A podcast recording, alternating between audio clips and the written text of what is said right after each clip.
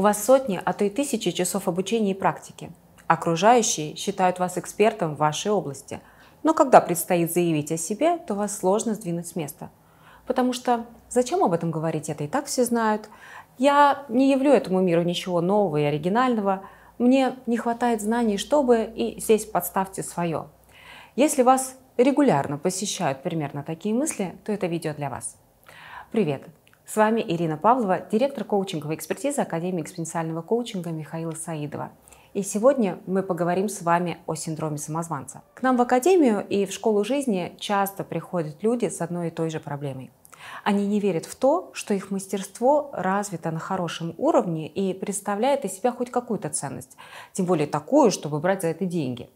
Им кажется, что другие делают то же самое намного круче и знают намного больше – а вот они еще многого не умеют и вообще не доросли. Причем это может касаться абсолютно любой сферы деятельности. От уроков рисования для детей до работы нутрициологом или даже психологом. Помню одну прекрасную девушку, которая занималась с маленькими детками.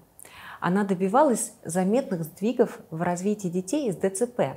Однако искренне считала, что ничего в этом особенного нет и что ей нечего рассказать родителям о том, как создавать наилучшие развивающие условия для ребенка дома.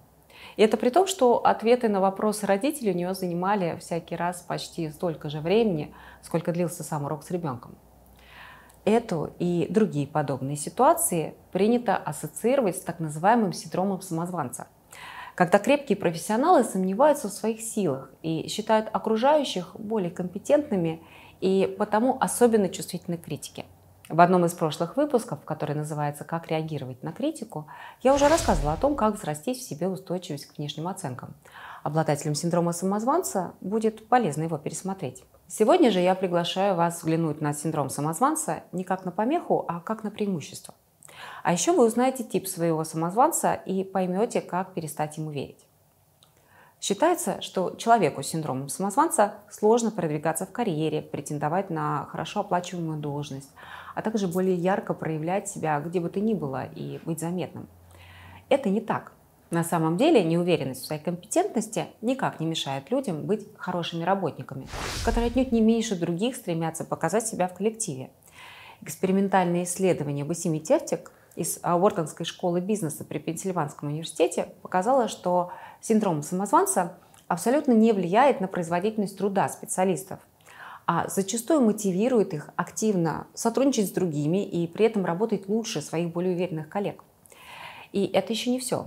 В ходе эксперимента с конкурсным отбором при приеме на работу кандидаты с синдромом самозванца оценивались HR выше, чем уверенные в себе соискатели. Иными словами, синдром самозванца не влияет на способность людей активно занимать свое место под солнцем. И даже вопреки расхожему мнению помогает в этом, поскольку заставляет больше стараться во всех смыслах. И даже если самому обладателю синдрома его развитие и мастерство незаметно, то окружающим оно очевидно. Тем не менее, внутри синдром самозванца переживается достаточно тяжело. Человек испытывает постоянные сомнения в себе и тревогу, что однажды его мнимую некомпетентность разоблачат – мысли о возможных ошибках и провалах для него невыносимы. Наши клиенты часто говорят об этом а, как о страхе опозориться, прослыть неумным, потерять лицо. Первый шаг к тому, чтобы подружиться со своим внутренним самозванцем, это, как ни странно, увидеть его в себе. Ну, какая же дружба, если мы даже не знакомы? Синдром самозванца – это просто набор часто повторяющихся негативных мыслей о себе, и у каждого этот набор индивидуален, хотя, безусловно, можно выделить некоторые общие черты. Скажем, у вас наверняка есть этот баг восприятия, если вы думаете, что вы не профи, несмотря на годы работы, признания коллег и всевозможные регалии. Или если вам регулярно прилетают мысли о том, что ваши успехи – это случайность, и что до статуса настоящего профессионала вам как до луны, потому что у вас нет 10 дипломов, тысячи сертификатов или миллионы часов практики. И вам может быть страшно, что вы не сумеете в случае необходимости свой успех повторить, так как искренне верите, что то, что получилось, никак не связано с вашими способностями.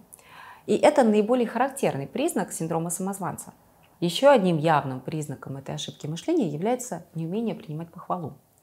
В ответ на приятные слова в ваш адрес вы начинаете оправдываться, принижать себя или думаете, что окружающие, выражая восхищение, просто хотят вас морально поддержать. Кроме того, самозванец любит нашептывать, что все вокруг справляются с чем угодно легче и быстрее. Это одно из самых популярных ментальных искажений. Основатель нашей академии Михаил Саидов в ответ на это любит повторять, что не нужно путать свой перец с чем-то задом. То есть не надо себя сравнивать с теми, кто начал заниматься тем же делом намного раньше вас и, естественно, обладает большим опытом. И вот еще одно искажение мышления, которое свойственно практически всем. Это когда кажется, что если вам что-то дается легко, то это может каждый. Или если нечто получается у вас не через сверхусилие, то оно ничего не стоит – и вот здесь, кстати, часто возникает вопрос, как я могу просить деньги, если для меня это элементарно? С этим к нам часто приходят в школу жизни. Разумеется, все эти мысли в большинстве случаев не отражают реальности и являются результатом мыслительных иллюзий. Верить в них – это словно верить своему отражению в кривом зеркале. Помните, такие бывают в комнате смеха. Заходишь, и в одном ты похож на арбуз со сплющенной головой, во втором на песочные часы с выпущенными глазами и так далее. Известный специалист по синдрому самозванца Валерий Янг выделила пять основных типов самозванца. И я вам их сейчас коротко опишу, потому что так вам намного проще будет понять, в какое именно кривое зеркало вы смотрите чаще всего. Итак, первый тип самозванца – перфекционист. Такой самозванец считает, что если что-то делаешь, то надо делать это либо идеально, либо никак. Он всегда выставляет завышенную планку и не прощает себе малейших ошибок. Перфекционист крайне редко доволен собой. И даже когда все сделано на пределе возможностей, он обязательно найдет что-то, что ему не нравится, и вновь разочаруется в себе. Второй типаж – это прирожденный гений. Некоторые люди привыкли, что большинство незаурядных вещей даются им легче, чем остальным – Допустим, та же учеба в школе, когда они запросто могли сделать на отлично домашнее задание за 5 минут буквально на коленке. Однако, когда уровень сложности внезапно повышается, то люди этого типа начинают сомневаться в своих способностях и думать, что они вовсе не гении и вообще с ними что-то не так.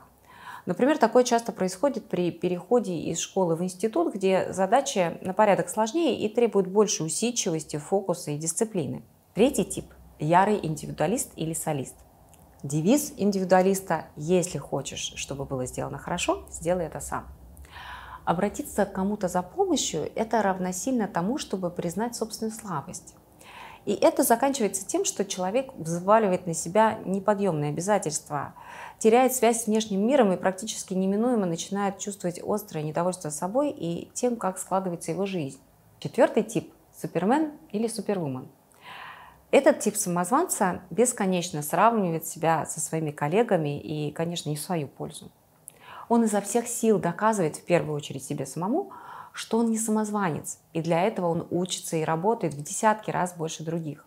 Ему хронически не хватает времени на семью, друзей, хобби. И вся жизнь Супермена, она подчинена потребности в признании со стороны. Пятый тип – эксперт. Эксперту кажется, что если у него в любой ситуации не найдется единственного правильного ответа на любой вопрос, значит он не является настоящим специалистом. И тогда все, кто считают его экспертом, просто обманываются на его счет. Обладатели такого типа самозванства постоянно учатся и копят разные сертификаты и дипломы. Пытаются получить максимально подробную информацию перед началом любого дела – они боятся выглядеть глупыми и поэтому стесняются задавать вопросы на собраниях или в классе. И все типы синдрома самозванца, они связаны между собой и могут вполне гармонично дополнять друг друга. Сегодня человек может испытывать беспокойство одного типа, а завтра другого. Обычно люди не могут справиться с синдромом самозванца годами, так как им говорят, что нужно якобы прокачивать уверенность в себе и поднимать самооценку. И это очень общие слова, которые не дают понимания, а что же конкретно нужно сделать. Единственное, что приходит на ум, это эпизод из фильма, где женщина бормочет себе под нос заученную фразу «Я самая обаятельная и привлекательная, все мужчины мечтают познакомиться со мной». Нельзя прокачать некую абстрактную уверенность в себе в целом. Просто потому, что неуверенность в своей компетентности ситуативна, а не абстрактна. Допустим, мы не испытываем никакой неуверенности, когда жарим утром яичницу, так как уже делали это тысячу раз. Однако в ситуации, когда обнаруживаем какой-то пробел в своих знаниях или сомневаемся, что правильно подходим к решению проблемы, то мы чувствуем себя неуверенно. Почему так происходит? Когда вы обнаруживаете, что чего-то не знаете, не понимаете или сомневаетесь, как поступить, у вас могут возникать сразу несколько привычных мыслей. Например, что настоящие профи 100% это знают. Или вдруг из-за этого незнания я наврежу кому-то. Или когда этот пробел вскроется, я опозорюсь на весь мир. Когда вы думаете эти мысли, то начинаете чувствовать неуверенность и тревогу. Привычные мысли вызывают привычные эмоции. В результате вы, как обычно, только сильнее стараетесь, но не из интереса к своему делу, а из страха ошибиться. Чтобы разомкнуть этот круг, с каждой мыслью о своей некомпетентности и с любыми сверхожиданиями от себя необходимо внимательно разбираться. Проверьте все то, что нашептывает вам ваш внутренний самозванец на адекватность, правомерность и рациональность. Важно тренировать себя, мгновенно вспоминать, что эти мысли не отражают реальность, и что в такие моменты вы просто смотритесь в кривое зеркало своих ментальных искажений. У синдрома самозванца есть занятный парадокс. Вроде бы человек чувствует себя обманщиком, но одновременно какая-то его часть верит в свои силы и в то, что он получает признание заслуженно – в итоге синдром самозванца – это не какая-то тотальная неуверенность, а постоянное напряжение между уверенностью и сомнениями в собственных способностях. Ведь если человек искренне уверен в своей некомпетентности, то зачем ему чего-то достигать? Он будет спокойно жить на своем уровне и не будет стремиться к чему-то великому. А тот решил последовать внутреннему зову и тут же погрузился в тревогу. Да, эта тревога заставляет стараться больше, стараться изо всех сил. И это, безусловно, позволяет быть а, на хорошем счету и у клиентов, и, и у работодателей. Поэтому, как ни странно это звучит, синдром самозванца в какой-то степени можно считать преимуществом.